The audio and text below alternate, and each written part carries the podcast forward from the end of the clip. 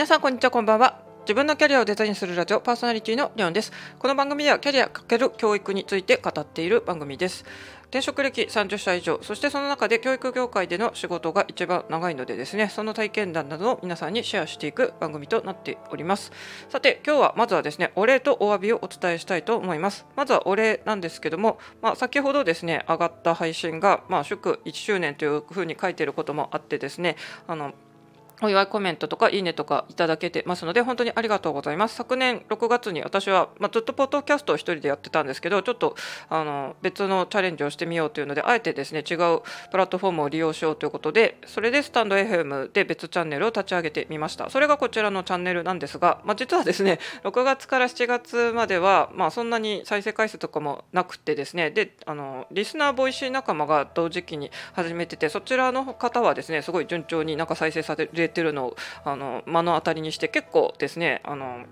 いろんな苦しい思いをしたんですけど、えっとまあ、それとは別にまた今度ですね7月に音楽チャンネルもなんか別に始めてみようということでですね、えっと、そちらの方が、まあ、ビギナーズラックとかいろいろあってですね、えーたくさんの方に聞いていただけることになりました。でこちらの番組の方はまだまだですねちょっとタイトルとかコンセプトもリニューアルしたりしてあの不定期配信なのでですねちょっとさあのそんなにまだ認知度は低いんですけども、まあ、私の仕事とか人生観とか結構こちらでガチで語っておりますので引き続き聞いてくださってる方皆さん本当にありがとうございます。これからもよろしくお願いいたします。そしてですね今日非常に恐怖でしたが、えーと、私は前回の配信が6月20日こちらのチャンネル行ってたんですけども、えーと、それ以降ですね自分ではあの録音してないので配信に上がることはないはずなのに今日突然さっき一覧を見てたらですね自分のあの番組のサムネイルが急にあの新着っていうところに並んでてですねえっと思ったんですよ。だって自分で何の動作もしてないんですよ。え何これスタイフの不具合なのかそれとも何オカルト現象ついに来たのかとかですねもうガクブルしたんですが よくよく考えたらですねえっと、6月20日のやつももっと前に録音してて本当はちょっとそこにとある URL を貼りたかったんですがその作業が間に合わなくてですねなんかあまりにもちょっと間隔が空いてたんでまずあの諦めてその6月20日に多分配信したんですけど多分ですねその時になんか6月30日にも予約してて、まあ、それを私がうっかり忘れててですね20日と今回さっきアップされた30日今日のやつがですね全く同じ内容。まああの分数があの同じでですねちらっと一部だけ確認したらどっちもやっぱり同じ秒で同じことを言ってんでですねあこれ同じやつ二重で流しちゃったと思ったんですがなんかタイトルだけは変えてて、えっと、さっきアップされた方がまあ祝1周年みたいに書いてるんで、えっと、コメントをいただけてるんですよね。小早川さんとあんこさんからコメントをいただけてて最初はですねえっと、小早川さんが最初にコメントくださっててちょっとこちらのですね番組って、えーと、ポッドキャスト連携してるのでちょっとそちらの処理の関係で新しい方をですね削除するお詫びでゆかさんのコメントを読み上げてお詫びをする配信をさっき作ってる途中だったんですがその間にですねあんこさんもあのお祝いコメントをくださったんでさすがに2人こうやっておめでとうとか書いてくださってるのにそれを消してですねなんか島な非常に申し訳ないなと思ったので、えっと、こちらの30日の方を残して逆に20日の方を、えっと、削除することにしました。ということでですね逆に20日の方は、まあ、あちらはコメントないんですけどもあちらにいいねをくださった皆さんありがとうございますそしてちょっと同じ内容なのでですね申し訳ないなと思っておりますということで、えっと、1周年目にまあ大チョンボをやらかしてしまったわけなんですけどもそれでは本題に入ろうと思います。改めて海外勤務とか海外移住について考えてみるという話をします。というのはですね、まあ、改めてというのは私ちょうどですねタイのバンコクで塾勤務した時から10年経ってるんですよね。でパスポートもその時に作ってるんでちょうどあのもうすぐあの期限が切れるので更新しなきゃとは思っておりますがそうですね。10年前、まあ、多分私の人生の中で一番辛かった時期なんでですね、まあ、あのタイに行ったのも本当に積極的な意味合いじゃなくて単純に実家暮らしちょっと一人暮らししてたから無理やり連れ戻されたというひどい状況でですね。もうこのままでは本当にダメだと思ってですね、まあ、私は逃げ出す意味でですね、まあ、札幌から東京とかの移住当時は本当に私はですねあの財力とかまだキャリアもそんなになかったのでですね、えっと、埼玉県にその後、まあ、結局移住してますけどその時は、うん、まだチャンスがなかったんですよ。で私にとってはですね札幌から東京とかに行くよりもですね海外に仕事を見つける方が、まあ、ある意味あのお金とかが助かるっていうことだったんですよ。っていうのはですね、まあ、海外の塾結構最初の渡航費とかあのしばらくの宿泊代とかいうのは、まあ、わざわざ日本の人を呼ぶわけですから会社が持ってくれるんですよね。私はそれを狙ってですねえっと、海外の塾にいくつか応募した中で、まあ、バンコクの塾に合格したので、えー、行きました。まあ、結局のところはですねちょっと婦人科の病気の方が向こうであの悪化してしまったんでですねあの全然予定よりは早く帰ってくることになって、まあ、その後手術をしたりもしておりますということなんですけども、まあ、10年間いろいろあって、まあ、なんだかんだ東京暮らしとかで、まあ、あの池袋でスキップとかしてたりもしましたけどなんだかんだ昨年の末にまた故郷札幌に戻ってきました。ただですね、まあ、経済的な状況とかが良くなったかというと、まあ、当時よりは良くなってはいますがそれでもやっぱり普通の一般レベルから比べると本当に普通に貧困暮らしということでやっぱりどうにかこれを立て直してまずは普通レベルまで持ってってそこから先にもっと上に行きたいみたいなのがあるのでですねいろいろ考えた時にやっぱり日本のこの10年間で本当にですね高齢化社会とかあとはあの賃金が伸びないとか本当にまあ経済的に全然あの衰退しているよっていう世界の中でも全然本当に給与が伸びてないとかですねなんか日本のやっぱり悪い面がすごいクローズアップされるようになってなんかこのままずっと日本に行って大丈夫なのかっていうのは多分みんな一度は考えたことがあると思います。じゃあ海外移住すれば解決するのかって言ってもやっぱりですねビザを永久に取れるかっていうのがありますので、まあ、ずっと向こうにいるっていうのもなかなかハードルが高いですよね。それでもあのちょっとまた海外で働いてみるっていうのはありかなっていうのは私また最近ちょっと考えてるんですよね。で私は行ってみたい国はですね、まあ、昔フランスにすごい憧れてたんで、まあ、それこそ定番ですけどパリとか行ってみたいなとかですねあと、まあ、あの景色が綺麗ですしまあ、私結構オリンピックのスポーツ観戦好きだったんでですね、まあ、あのオリンピックの元のギリシャアテネとかあと青いなんか建物とか綺麗なねモロッコとかですねそういうとこもいいしあとはまあごく普通にニューヨークとかも憧れててですねそれこそあのセックスザ・シティのなんかキャリーの家とか見れるなら見ていきたいなみたいなのもありますが、まあ、まずは財力がないということで今までは、うん、諦めておりましたけども、うん、と10年経ってですねまあ、またアジアとかでなんか教育現場とか見てそういうのをなんか発信してみるのも面白いかなっていうのも思ったりしました。実はですね海外で仕事を得るっていうので、まあ、やっぱり手に職がある人とかあとは日本食の,、まあ、あのシェフの方コックの方とかはあの割と仕事にありつけそうですあと美容師の方とかあとナースの方とかですね、まあ、そういう技術職の方は手堅いんですが意外と私がやってる塾講師っていうのもですね海外に塾があるんですよ実は。日本人が、まあ、経営してることが多いんですけどもまあ、そういう日本から移住した、えー、塾で、えーと、大抵そこの生徒さんっていうのは日本人の、まあ、駐在しているあのご子息ご令嬢ということでですね最後はまたあの日本の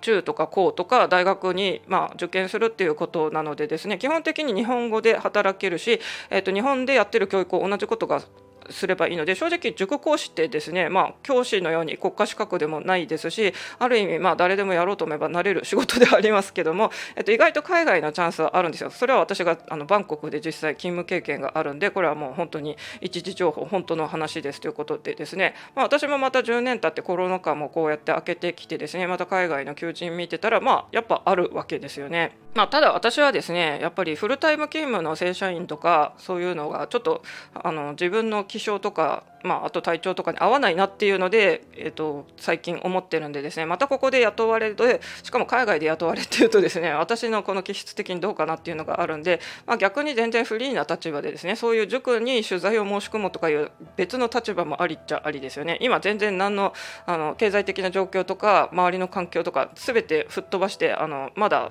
妄想状態で言ってますからね。で皆さんにも何度かお伝えしてますけど海外の教育移住とかに興味がある方まずはですね参考になる情報っていうのは Voicy でパーソナリティをしてますしその前もともとですねノートで有料記事を書いていたですね野本京子さんというライターの方がいらっしゃいます。今マレーシアに住んでてですねマレーシアとかですねあとは世界の教育状況について発信されてる方ですのでですねぜひ、えっと、興味ある方はそちらの情報も見てみてください。でやっぱりマレーシアと日本の教育ってかなり違うというふうに聞いててですね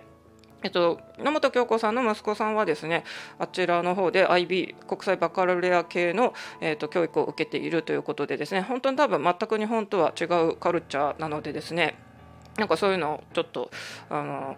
実際そこで働かなくてもそのなんか塾の様子とか取材させてもらうとかもありっちゃありですよね。じゃあちょうどですね1年経って、まあ、私のキャリアもまたどうしようかって考えているさなかなんで私がぼんやりと描いているこんな妄想話もあります。まあ、私は塾講師の立場で大学受験の生徒さんとかに、まあ、キャリア相談っていうのはこの講師業の一環でやってはきましたけども、まあ、もっとですねキャリアについて悩む人って正直社会人大人の方が多いと思うんでなんか幅広くキャリア相談とかできたらいいなとぼんやり考えております。ただですね例えばあのキャリコンの資格を取っ、まあ、それでじゃあクライアントがいっぱい来るのかっていうと私はまあキャリコンの養成資格講座はですね有料じゃないものあの職業訓練の方でちょっと勉強したことがありますが正直キャリコン取ったからってですねそれ1本で独立して食べていけてる人って多分私はほとんどいないと思っています。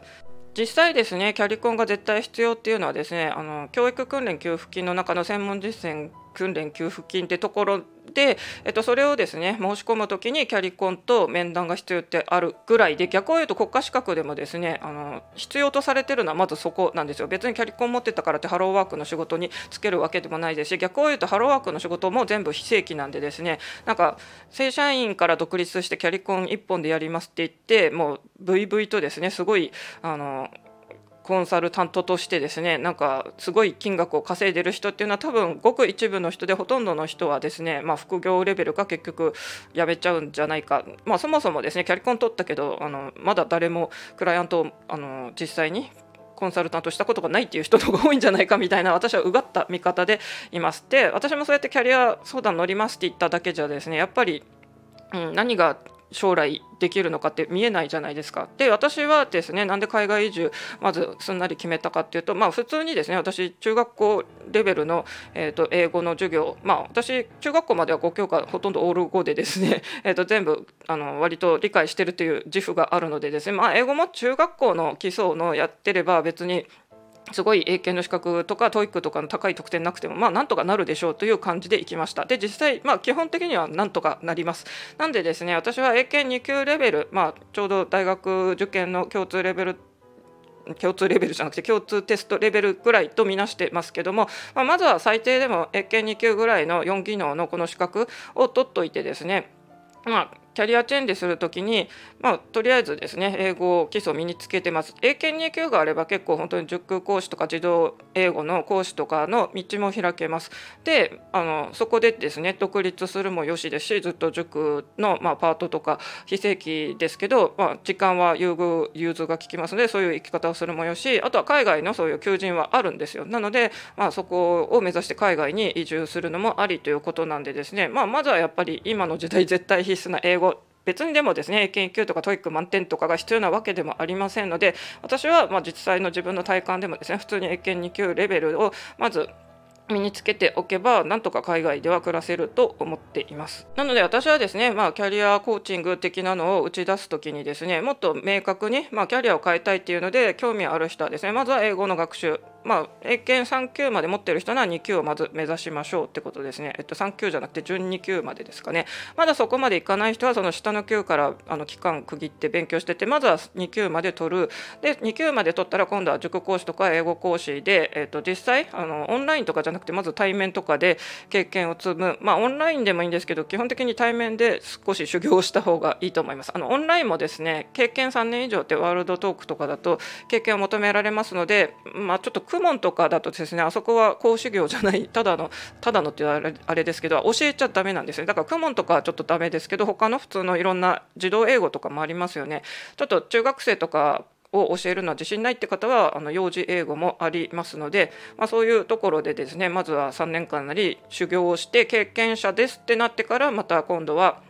えっと、もっとでっかい塾に応募するのもよし海外に応募するのもよしそして自分で、えっと、オンライン家庭教師教なり、まあ、私もちょっと塾本当に開業したいなみたいな思いもあるんでそういう独立する方面もありということでですね。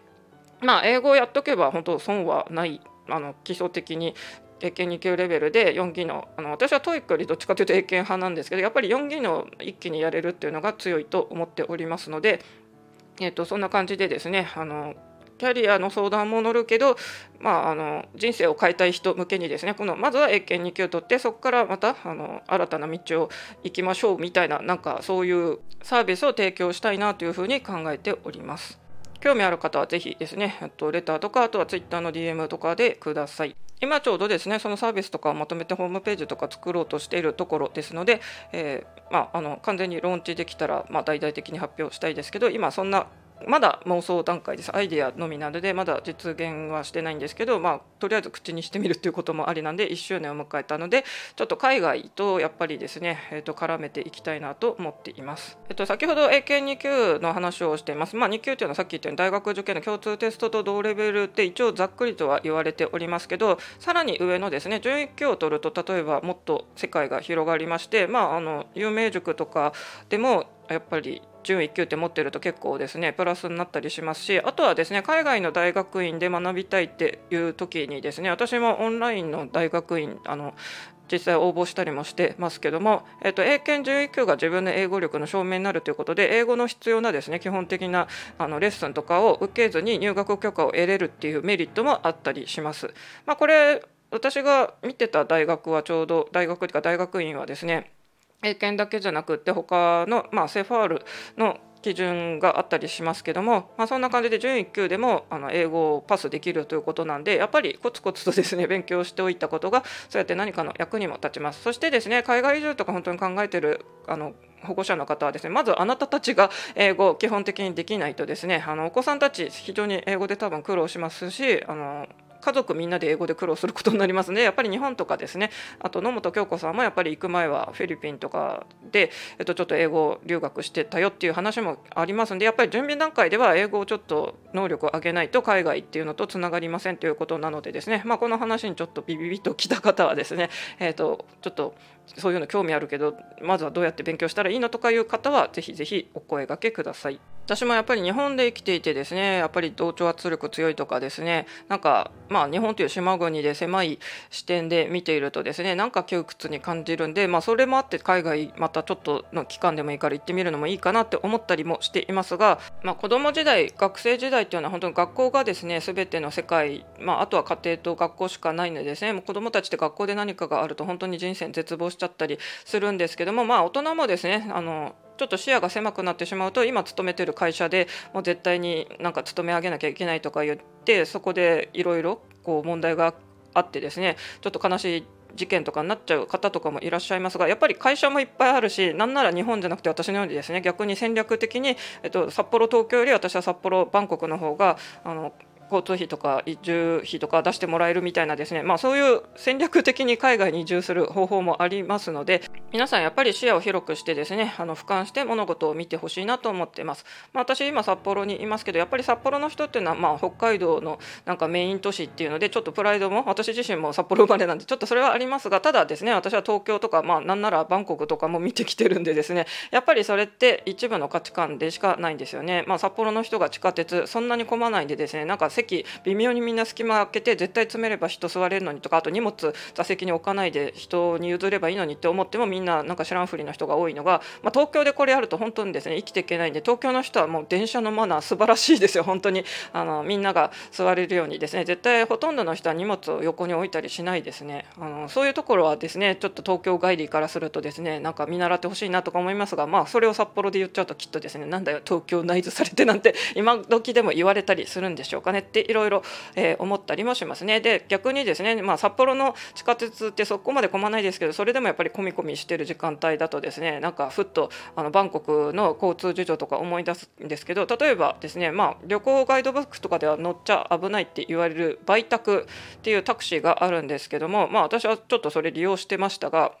まずはですねヘルメットがないノーヘルなんで正直怖いしあとはですね、まあ、その運転手さん男性に、まあ、ちょっと掴まろうとしたらねもう触るな掴まるなって言われてえこれどうやって乗ればいいのってノーヘルだし人にも掴まれないってこれ結構リスキーじゃない、まあ、リスキーだからガイドブックとかで乗るなってなってるんですけど、まあ、私はちょっと暮らしてたんでですね、えっと、何回か利用してましたが本当に、まあ、塾帰りの真夜中とかにですねノーヘルであの捕まれないバイクで後ろをなんとかのバランスを保ちながらですねいやこれなんか事故って頭打ったりしてもし自分が亡くなってもなんか誰もあんまりですね私のこのことは知らずになんか人生を終えるのかとか結構いろんなことを考えながらですね 当時、えーと、タイで暮らしていたりもしました。ということでですねまあところかられば文化もマナーも人々も環境も全てが違いますということでですねまああの日本の教育現場このいろいろ生きづらさご時世とか含めてですね、まあ、別に移住はやっぱり